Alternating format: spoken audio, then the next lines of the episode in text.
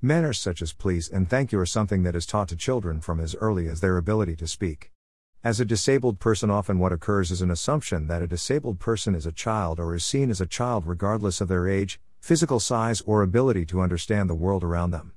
This is a huge underestimation placed on disabled people, resulting in a disabled person being constantly reminded to say please and thank you long after what would be the case in a typical child. In my case, and I'm sure the case of many others, results in being reminded to use manners or say please and thank you as if we are puppets so quickly that we aren't given the time to use manners of our own doing.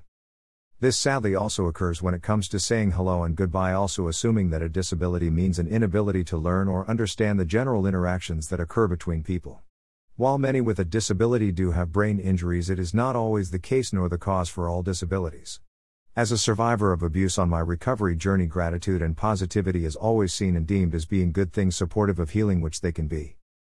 Due to my childhood and me being treated as if my disability made me incapable of interactions or manners, made the concepts for me very difficult and triggering. It's hard when you've had those ideas forced on you and have been forced to say them rather than saying them when you honestly felt them or meant them. This resulted in having to put up with things and be thankful or appreciate things that I wasn't always or actually should have been, to be honest.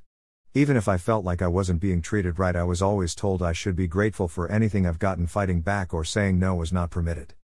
As with any form of abuse, there are always effects that adults of abuse in childhood deal with.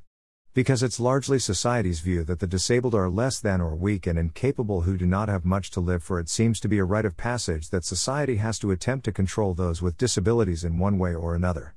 We end up having to fight extra hard for the same rights as everyone else or to get our very own basic needs met. There is a total disregard to the desires, wants, and personality of those with disabilities involved. We are expected to uphold the expectation of society being told we should be thankful and show appreciation for what we do get. Our access to things within the world is very limited not only by physical limitations we may have or the systems that are put in place to help but make us jump through a lot of red tape to get services.